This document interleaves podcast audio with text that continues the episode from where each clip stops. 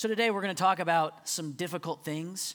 And as we talk about those difficult things, I want to say from the outset that it is not our responsibility to swing the hammer of the law, to bring down the swift hammer of justice onto those who are not living justly according to the word of God. And in fact, the one who had the right to swing the hammer of justice instead said, I've not come into the world to condemn the world, but to save it. We do well to remember that. And we do well to remember that all of us are wounded healers. All of us are fellow blind beggars helping others find where the food is. So let's pray together. Let's ask God to speak to us, to encourage us, to transform us into the image of Jesus. God, we love you. We're here not because we love you, we're here because you have loved us. That's how we know what love is. And I pray you'd speak through your word by the power of your spirit to the blood bought, ransomed, and redeemed people that are yours. And I pray, God, that you'd call us to holiness and that you would help us win others to the gospel, to the abundant life that you purchased for us. We love you, Jesus. We love you. Thank you for loving us. In your name we pray. Amen. So, as a reminder, we're in First Thessalonians. Paul loved the Thessalonian church and uh, over and over and over praises them. And even in this section where there's some instruction and you might say rebuke, it's really not that. It's really a call from excellence to even more excellence. So, we're going to just begin with the position that the Thessalonians are in and say, I'm proud of you in the way that you're following Jesus. And this morning is not meant to be a condemnation laid upon you because there is now, therefore, no condemnation for those who are in Christ Jesus. So this morning, no one is condemned. No one should walk out of this room this morning feeling like the worst person on earth because all of us have been set free by the, uh, from the power of sin by the blood of Jesus. So we begin from a place of saying, there is no condemnation. There may be, though, we should say, there may be some conviction. Conviction is a gift. Condemnation is a curse. Condemnation says this here's what it says to me You're a bad pastor, and your church would be better off with a different pastor. That's what condemnation sounds like. Or you're a bad father, or you're a bad husband, and they'd be better off with someone else. Conviction, though, is more like you really shouldn't yell at your kids in anger. Condemnation is general, and there's nothing you can do about it. Conviction is specific and actionable.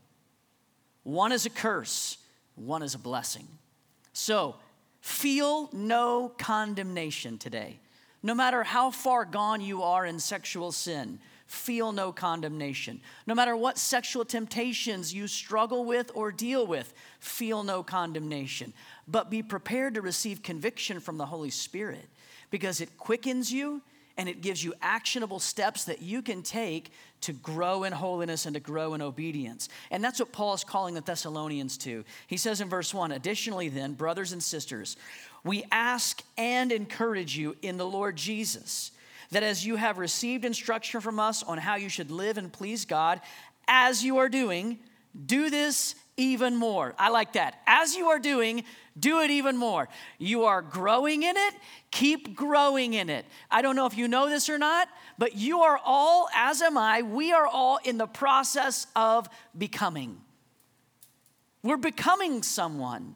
My best friend's dad passed away this last weekend, last Saturday, a week ago Saturday, and I was down in Oklahoma for the funeral and I got to I got to read his obituary and share some stories that I had, uh, rem, you know, remembrances, memories that I had with him, and then I got to kind of call on people to stand up and share different things that they had remembered about him, and then um, his pastor and my pastor, who uh, loved him and was friends with him, had known him for a lifetime, got up and began recounting his life, and over the course of his life, had to share the honest truth about his life that he had been following Jesus and then turned away from Jesus.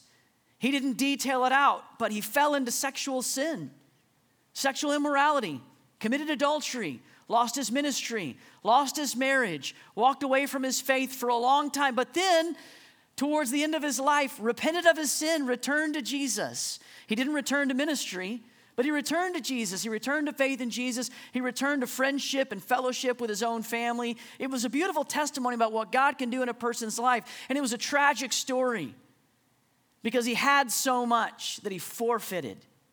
We're all in the process of becoming. Movement is mandatory, but the destination is still to be determined for everyone. Whether you're young or old, you are becoming someone. With every choice that you make, you are becoming someone. And Paul is calling the Thessalonians and calling you and calling me. And he's saying, just as you have begun, just as you are doing, continue growing, increasing in holiness, increasing in obedience. Those things should be on the rise in us. We should be becoming more holy, becoming more obedient as we are becoming more in love with Jesus, experiencing more intimacy with Jesus, and being transformed by the power and the work of the Spirit inside of us. As you're doing, do it even more. And he says in verse 2 For you know what commands we gave you through the Lord Jesus. This is important for us right here. This is really important. Jesus doesn't give suggestions to you, Jesus doesn't give you helpful life tips. Jesus is not interested in coming alongside and saying, Have you ever considered maybe not looking at pornography? Just a thought. He says, You know what commands we gave you. We don't really like this. We, we, don't, we don't like to be commanded to do things. We don't like to be told to do things. Even the rule followers, sometimes in the room, are like begrudgingly willing to follow the rules just because that's how God has wired you. But something inside of you as a rule follower says, I should probably be the one making the rules. Those of us who are not rule followers just say no one should make rules and we should get to do whatever we want to do. You know, so that's kind of the two poles of the personality. Let's remember 1 John chapter 5. You can flip over just a little bit to the right if you want to. 1 John chapter 5. Here's what John said in verses 2 and 3. This is how we know that we love God's children when we love God and obey his commands. For this is what love for God is to keep his commands. And his commands are not a burden. His commands are not a burden. The Lord Jesus does not give suggestions. That's what the name Lord indicates. You understand? It's not the buddy Jesus. Paul told the church in Philippi that at the name of Jesus, every knee will bow and every tongue will confess that Jesus Christ is what? That he's Lord. And the Lord gets to give commands. He gets to give commands. Verse 3 is the key verse in this whole passage. He says, For this is God's will, your sanctification that you keep away from sexual immorality. This is God's will. I cannot tell you over the course of being a youth pastor and pastor the number of times that, and being a teenager, college student, and uh, adult, the number of times that I have either myself asked or had someone ask me, How can I know God's will for my life? This is such a big question. And honestly, if just if we're honest, oftentimes a completely immobilizing question. How am I supposed to know God's will for my life? How do I know what God wants from me? What if I mess up my life? What if I choose the wrong college? What if I choose the wrong career? What if I choose the wrong spouse? What if I choose the wrong vocation? What if I choose the wrong car? What if I buy the wrong? Like, there are a million ways that I feel like I could mess up my plan for my life by taking my plan for my life instead of following God's plan for my life. How am I supposed to know God's will? And here's the truth that most preachers won't tell you God's will doesn't usually show up in turn by turn navigation status. You can open the Bible all you want to, it is not going to tell you what college you're supposed to go to. You can open up the Bible all you want to. It's going to have some things to say about how you handle your money, but it's not going to tell you what house to buy. You can open up the Bible all you want to, and it's not going to tell you whether you should date Kelly or Samantha. It's just not going to tell you those kinds of things. We get really wrapped up, we get really wrapped up on the clarity of our calling. But the Bible seems more wrapped up in the content of our character. And that's how God's will is most often revealed in the Bible. Not turn right, then left, then right, but be right on the inside. We spend a lot of time, a lot of energy, and a lot of anxiety looking for divine direction. But God's priority is to first form us. To form us. We're concerned about what we should do, but God is concerned with who we are. And if you will raise the sails of basic obedience in your life, you will discover that oftentimes the winds of direction will blow. I, I wear glasses now because my optometrist told me, You're old. It's literally what she said. She's like, Yeah, you're old, so your eyes are wearing out. And I was like, Well, that seems like a ripoff. Can I get a trade in or something? Is there something we can do about that? She's like, Yeah, you can wear glasses. The interesting thing about glasses is that if you put mud all over the glasses, you really can't see anything at all. I mean, if I take them off, everybody is just a little bit fuzzier. But if I have them covered in mud, I cannot see anything. And you and I are often like glasses covered in mud. We're, we're, we're, we're covered in our own sin, and we're asking God, What do you want from me? What do you want me to do? Our character is a mess. We are not growing in holiness. We are not growing in obedience, but we're kind of shaking our fist and saying, God, why won't you speak to me? And why won't you talk to me? And why won't you tell me what to do? And God says, I want to first form you. I will form you and then I will inform you. And by the way, the psalmist told us that when we delight in the Lord, he gives us the desires of our heart. My daughter's here today. She's beautiful and she's amazing. And if she were to come up to me later on this afternoon and say, Dad, all I want to do is make you happy. That's all I want to do. Should I watch a show on Netflix or should I talk to my friends on the phone? All I want to do is make you happy. Any father who loves his child is just going to say, I love that you want to make me happy. Do what you want to do. When your heart is formed saying, My desire is to submit to, to please, and to love my heavenly Father, you are liberated and freed. You have to live basic. You just have to obey the basic commands of the Bible. God is interested first in forming you, in making you the person that He created you to be, preparing you for the good works that He prepared just for you. That's what Ephesians 2:10 says. We are His workmanship. He, he's crafting us. He's making us created in Christ Jesus for good works, which God prepared beforehand. You know why I planted a church, why my family and I planted a church in 2015? Because we were not ready to plant a church in 2005. We were being formed for the work that God had for us. You're being formed. This is God's will. Well, what's God's will right now in this passage? What is God's will? The answer is your sanctification. Sanctification is a $10 word, and I'm a two cent person. So I figure I give you the definition because maybe you're like me and you have like a vague idea of what sanctification is. And I just looked it up. Sanctification is the action or the process of being freed from sin, being purified, or being made holy. That's what sanctification is. What is God's will for you?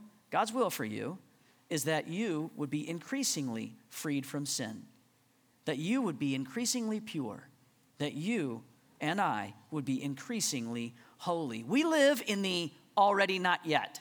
Those of us who are followers of Jesus, right? Because I gave my life to Jesus, He transformed me, He gave me a new heart, He made me His son, and I have been saved. And when God sees me, He sees me through the blood of Jesus. Positionally, I have been made holy. But experientially, I am in the not yet holy, if you know what I'm saying. If you were to follow me around and know my thoughts and hear my words and see my actions, you would say, that is not a holy person. That's the already not yet. We are becoming. We are still becoming. We are being transformed, conformed into the image of Jesus. His plan for us is not to be removed from a world of temptation and not to be removed from a world of sin, but to learn how to live as an example in it. Romans 12, 1 and 2, it tells us. You can flip back there if you want to. I'm going to be jumping around a lot today. So, those of you who are Bible drill champions, this is your moment. You've been training for this. Those of you who don't know what Bible drill is, obviously did not grow up in an old school Southern Baptist church, which may be a good thing, maybe a bad thing, maybe a little bit of both. You know what I'm saying? But some of you are now probably like holding your Bibles like this like one hand below, one hand above, and ready to flip it open. Romans 12, 1 and 2 says, Therefore, brothers and sisters, in view of the mercies of God, I urge you to present your bodies as a living sacrifice, holy and pleasing to God. This is your true worship. Do not be conformed to this age, but be transformed by the renewing of your mind, so that you may discern what is the good, pleasing, and perfect will of God. You really want to know what God's will for your life is? Then put your yes on the table.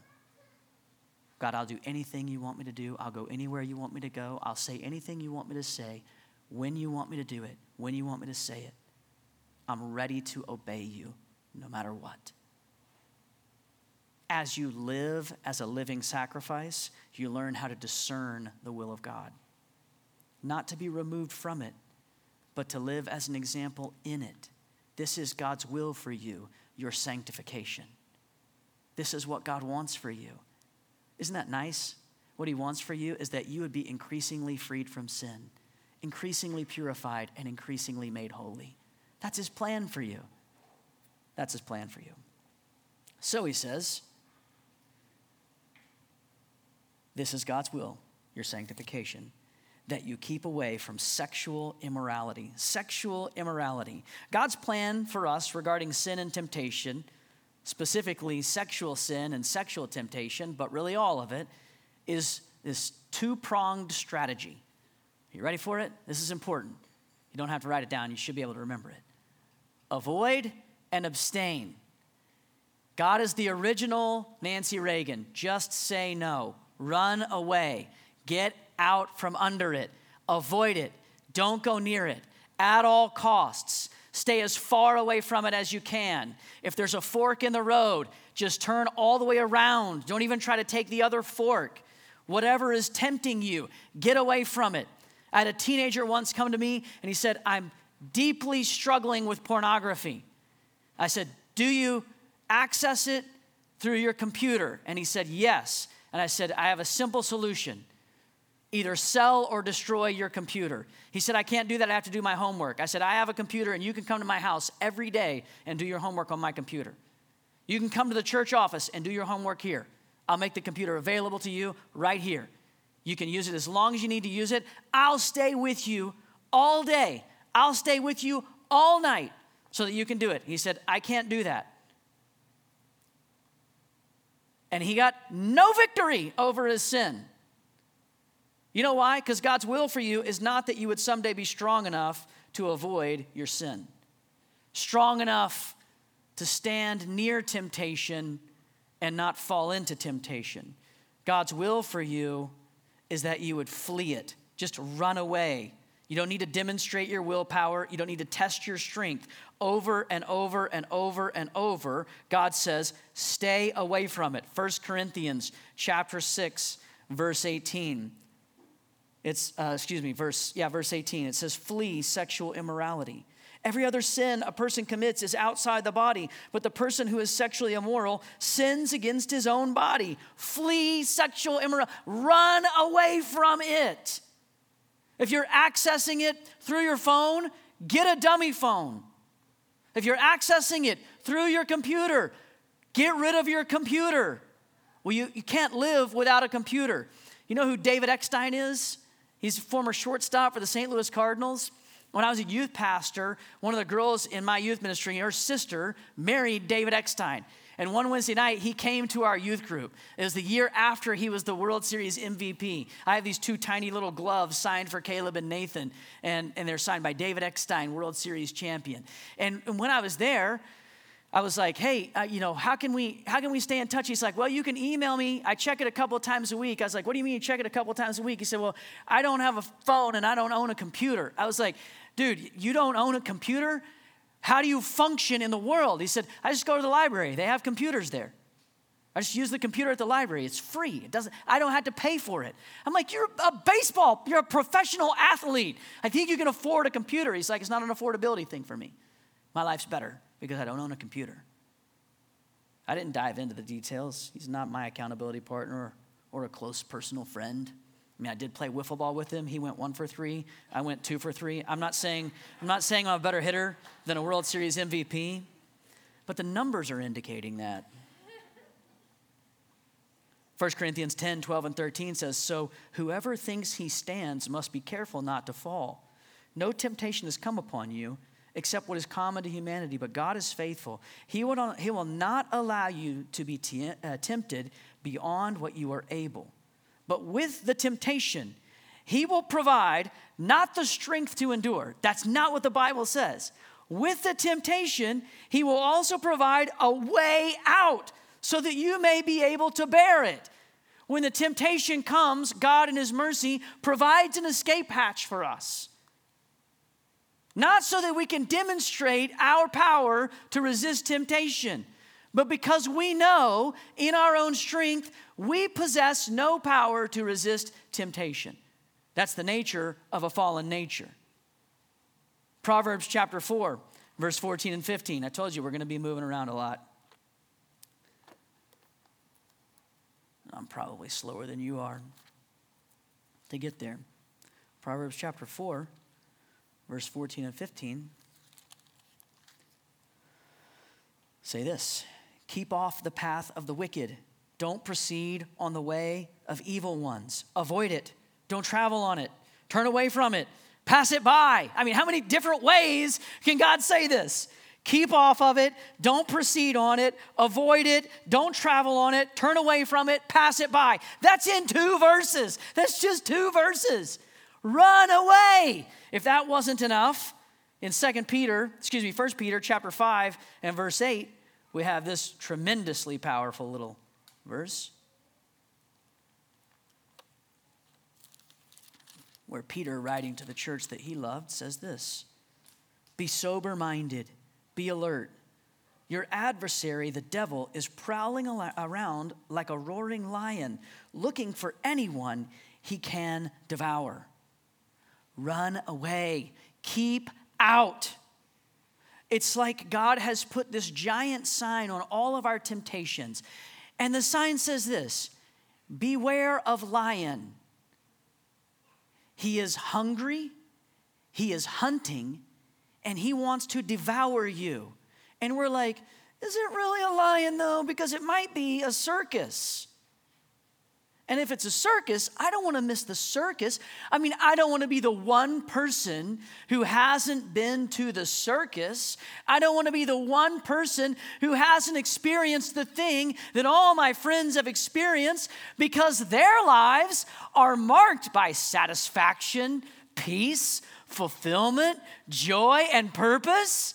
And I want to be just like them. Therefore, I will ignore the sign that says, there is literally something on the other side of this that's going to kill you. It's going to destroy your life. It's going to steal everything good that you have. It will devastate you. It will devastate your family. It will devastate your relationships. It could destroy your entire future and it might take your whole life. And we go, but will it really?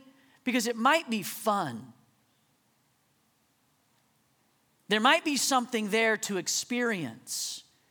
We're not better than Adam and Eve who looked at the fruit and said, It might make me smarter. I'll be more grown up. I'll be more adult. I'll be a little bit more like God. I don't need to do what God said. I can discover right and wrong on my own. It takes a lifetime to build a life. But you and I are only about three compromises away from destroying it all. Just about three compromises away. I was listening to Paul Washer preach about this text, and he said, I've never seen a person fall, but I've seen a lot of people slide. Just one small microscopic compromise at a time. Because we're all in the process of becoming. And someday, listen, someday, you and I will be laying in a box and someone will stand up and summarize our whole lives, telling the story of who we became. Keep away from sexual immorality. Verses 4 and following say this that each of you knows how to control his own body. That phrase, control his own body, it literally says possess his own vessel.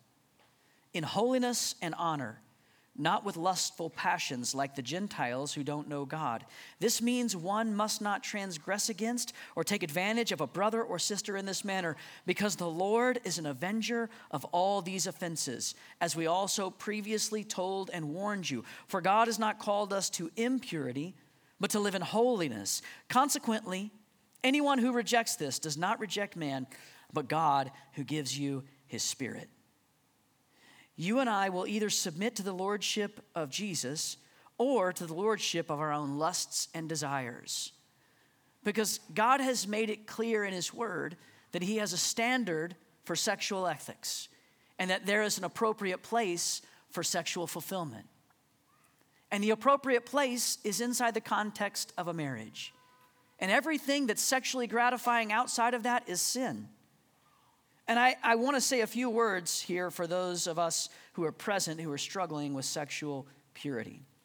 The first thing that I want to say is this it isn't your spouse's fault or responsibility. Your sexual purity is not your spouse's fault, and it's not your spouse's responsibility. No amount of sex can satisfy a heart that is filled with lust. Cannot be done. And better sex is not going to cure someone who's addicted to pornography. Paul says, possess your own vessel, control your own body. Self control, we understand, is not a matter of the will. Self control is a fruit of the Spirit. Those of us struggling with temptation cannot appeal to some other person to solve the problem for us. And guess what? The one thing that I have taught myself, I don't know if you've taught yourself this yet or not, but the one that I've taught myself is I can't even appeal to my own self. Try harder and do better. Has that ever worked for anybody when it comes to living up to the standards of holiness and purity? It's never helped me. So, what am I to do? Instead of blaming someone else and instead of looking to myself, I'm to submit myself to Jesus. And I'm to call on Him to give me the help of His Holy Spirit, to be transformed, not by a powerless person, but by an all powerful God. Your sexual purity is not your spouse's responsibility. Your sexual sin is not your spouse's fault. The second thing is this I want to say this. Your accountability partner is easy to lie to if you are already lying to God. The place to deal with this first is in your private prayer closet. No loving friend, no loving pastor, no loving parent or grandparent or aunt or uncle or brother or sister can accomplish this inside of you. It begins before confession has to happen by saying, God, I know my own heart, and my heart wants something bad. My heart wants to sin. Have you ever said that to God before? Have you ever been vulnerable and honest with God to say, I'm in here and I'm on my knees because what I really want is to get up and go sin. I want to get up and go look at pornography. I want to get up and go flirt with someone who's not my spouse. I want to get up and go somewhere where I can indulge the flesh. I remember um, there was a evangelist that came to my college once. His name was Dave Busby. And I have this vivid memory of Dave Busby. He, he looked, he was about my size. He looked like he was probably a competitive runner because he was really thin, like thinner than I am. Like he looked really thin. And I remember uh, he came to our chapel services and he preached a revival for us. And it was like he preached a, the Monday chapel and the Wednesday chapel, and then he did services at night. And I remember when he came in, it was interesting to me because we had these stairs on the side. But when Dave came in, he walked up to the stage kind of slowly. He sat down on it and then he turned his body sideways and he got up like this. And I didn't know anything about Dave Busby. Maybe you've never heard of him. He got up and he said, My name's Dave Busby, and I have CF, a lung disease. And he said, and I'm currently operating on less than one third of one lung. And if I were to walk from this stage to my car in the parking lot without stopping, I'd die. And you could have heard a pin drop in the room. I was like, whoa. And he said, So my sermon to you tonight is a matter of life and death for me. This revival that he preached was the last full revival that he ever preached. It was the last one. He died not long after this. And I will never forget as a college student who struggled with lust, like, you know, the lust of the flesh, the lust of the eyes, the pride of life. That was me in college. Like, I'm dealing with this. You know, this is this is a regular rhythm of my life. Dave Busby, this holy man of God who's about to go meet God, is standing on stage and he's like, I was recently, a couple of months ago, I was preaching this revival down in, I don't remember where, Texas or something. He's like, and, and it was about one o'clock in the morning. And he said, and I was in my hotel room and I was laying there and he said, laying in the bed and I couldn't sleep. He said, and all I wanted to do was watch porn. I had never heard anyone who was standing on a stage with an open Bible say something like that. He's like, all I wanted to do, that's, that's all I wanted, was just look at pornography. And he said, I made a decision. He said, I picked up the phone. I called my accountability partner, and I, I just said, Hey, I'm in this hotel room. The only thing I want to do right now is look at pornography. He said, And because I did that, I didn't do it. If you're honest with God in your prayer closet, you can be honest with the people who are in your life. I'm struggling in this. Because they're not anymore the lifeline that's keeping you tethered. You don't have to lie to them, they know the real you. You get honest in your prayer closet, you can be honest with your accountability partners. I'm not down on accountability, I'm not down on it at all. But I think trying to put a band aid on a leg that's been cut off is foolish. And believing that another person asking you if you've done something is going to stop you from doing it is foolish. But when you are honest about what your heart really wants before God and you ask Him to transform your heart, you have the unchanging promises of God that He who began a good work in you is faithful and He will see it through to the day of completion. He won't give up on you, He won't leave you in that sin. It doesn't always come as immediate victory. It doesn't always come as immediate transformation and as immediate freedom. You are in the process of becoming, but you and I have to make a determination about who we want to be and where we want to go and what we want the story of our lives to be. God's will for you is that you would become increasingly free from sin, increasingly purified, and increasingly holy. The third thing I want to say is this your sin doesn't just affect you. Verse 6, it says this this means one must not transgress against and take advantage of a brother or sister in this manner, because the Lord is an avenger of all these offenses, as we previously told and warned you. Your sin doesn't just affect you, particularly sexual sin. It doesn't just affect you. And if you, if you try to, to say to me that you're looking at porn and that doesn't really affect anybody, I would say to you that porn is a leading cause of slavery in the world today. It's the leading cause of child abuse and exploitation in the world today. And by consuming it, By consuming it, you and I, those who consume it, we are promoting those practices. We are exalting those practices. We are enabling those practices. We're sinning against people that we don't even know by participating in the sins of others. Your sin doesn't just affect you. That's true, not just you and the partner that you've sinned with. It impacts every person in your life. This is the consequence of sin. But we also have verse 7 For God has not called us to impurity, but to live in holiness. Can I tell you something that is good news? You can experience victory over sin. Not everyone in the world struggles with sexual sin. Everyone has to be vigilant because we don't live in a world where you have to go looking for temptation. It's ubiquitous, it is everywhere, and it is looking for you. It will come looking for you. The most innocent of internet searches can produce the most wicked results. It's coming for you, it's coming for me. But God has called us not to impurity, but to live in holiness. Galatians chapter 5 and verse 1, a wonderful little verse, says, For freedom, Christ set us free. Stand firm then and don't submit again to a yoke of slavery. For freedom, God set you free for freedom. God didn't set you free to endlessly be a slave to your sin. And if you are a slave to this sin, can I tell you that Jesus died to make you free? Some people do struggle with this for a lifetime.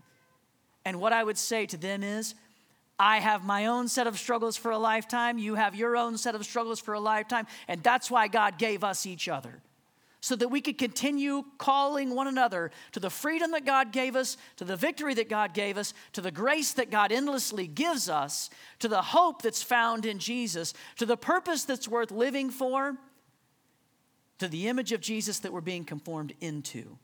You can experience victory over your sin because that's what was purchased for you by the body and blood of Jesus victory over sin. He's defeated it and someday it will be fully and finally defeated.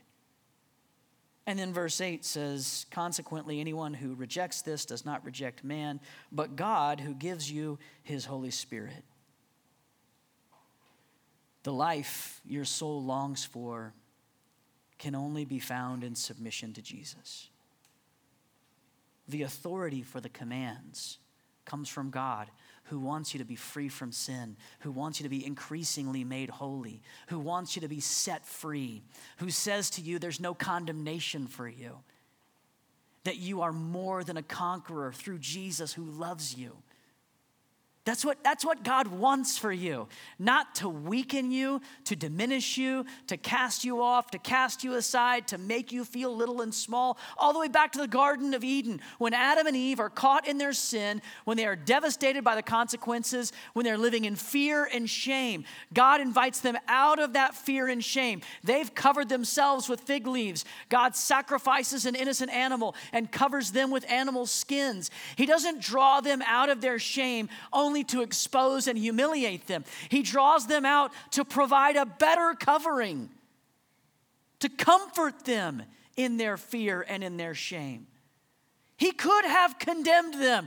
You understand, he could have brought down the swift hammer of justice, been done with that race of humanity, and created all over again anew, but he didn't. He could have come with accusations, and instead he came with questions Where are you? What have you done? Who told you that you should be afraid?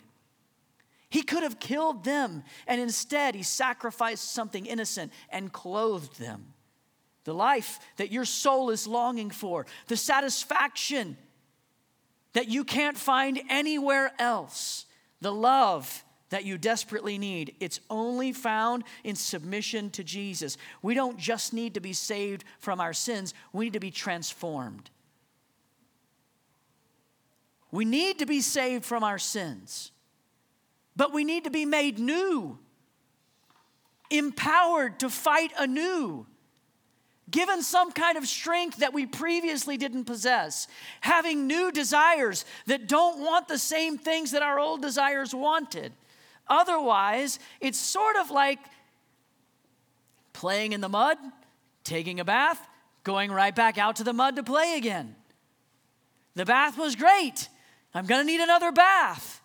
And this is where we end up in these loops where all we're doing is confessing our sin instead of getting into our prayer closet and saying, Jesus, I want to live in a way that's pleasing to you. I don't want to bow to my own desires, and my desires are intense and they are strong. They come on like, like a missile attack sometimes. Nothing's happening, and all of a sudden, I just want to go sin. Like I, like I want it. And that's the moment where I either bow the knee to my own sin and my own self, or I say, God, can you help me? Can you save me? Can you change this inside of me? Can you do something that I can't do for myself? Before we close the sermon, I, I want to just mention that the next passage, immediately following this passage, Paul says, about brotherly love and, and it's so important for us to put on love in all of our dealings with others. We live in a world that puts on hate. We live in a world that puts on condemnation. We live in a world where it's very popular and cool, and some people even argue good to say, from now on, you're disqualified from humanity. You're disqualified from influence. You're disqualified from relationship because of a thing that you said or a thing that you did. We live in a world that is willing to accuse and longing to point out its own moral superiority to others. But that is not the gospel. Can we learn to be patient and gracious? Can we remember that the Holy Spirit's name is not Raiden Hollis? that he has a job to do and he's good at it. That as we bear with one another, we can be patient and gracious with those who are struggling both to understand what the will of God is in this area and struggling to obey the will of God in this area. That for some people, this is the sacrifice of a lifetime. And that although we don't have the authority to change the standard, we can apply it with mercy, with patience, with understanding, and with grace. Because no one has ever been shamed into love. Ever. No one has ever been shamed into love. The gospel instead loves us out of our shame. That's beautiful. That's winsome. That's wonderful.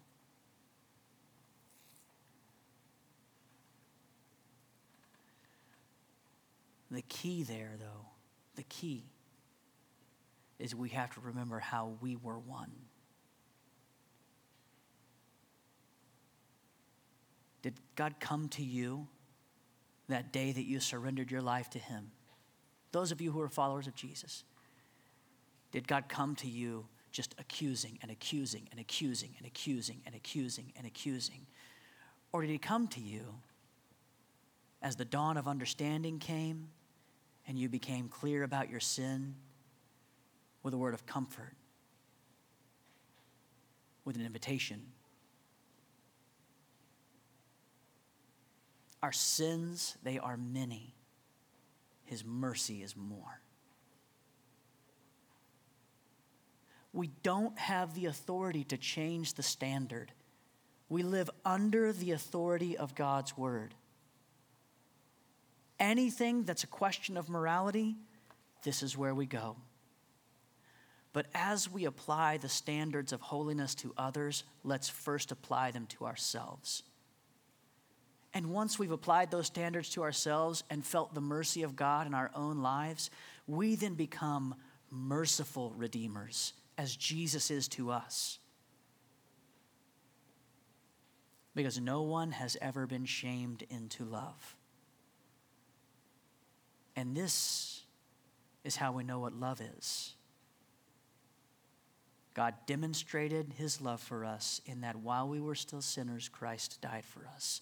The one who could have swung the hammer of justice instead came with the pierced hands, the pierced side, the crown of thorns, the broken body, and the spilled blood of mercy. In a moment, we're going to take the Lord's Supper together.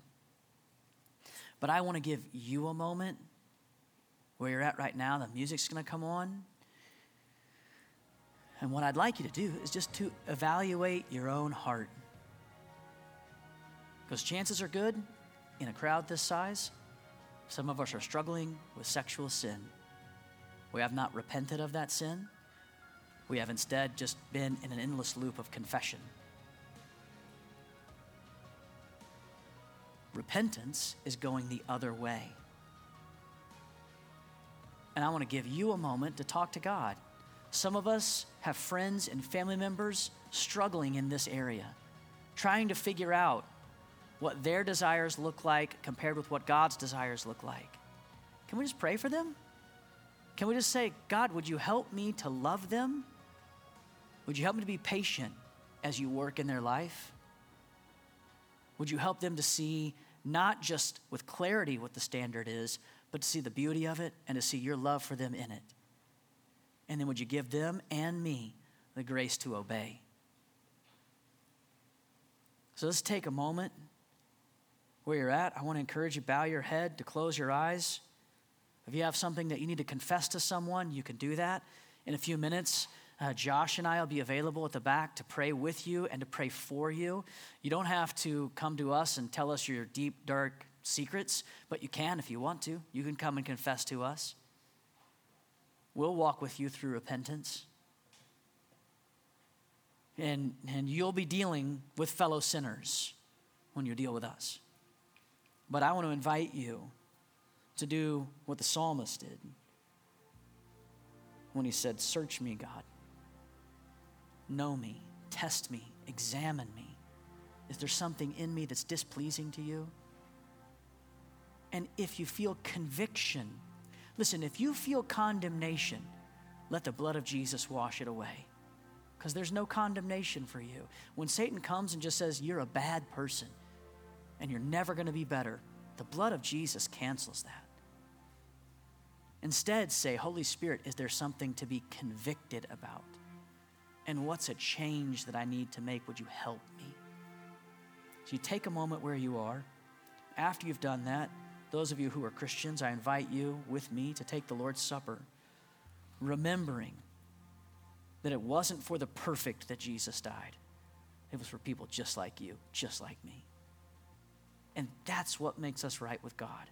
That's why we take it every week. We take it to remind ourselves Jesus died. He created a new covenant based in his blood, not based in my morality. He made me right. You worship him for making a sinner like you right with God. Take your time, listen carefully, obey the Spirit. I'll be available to pray with you. Josh will be available to pray with you. In a few moments, we'll sing together, we'll give together, we'll celebrate the goodness of God together.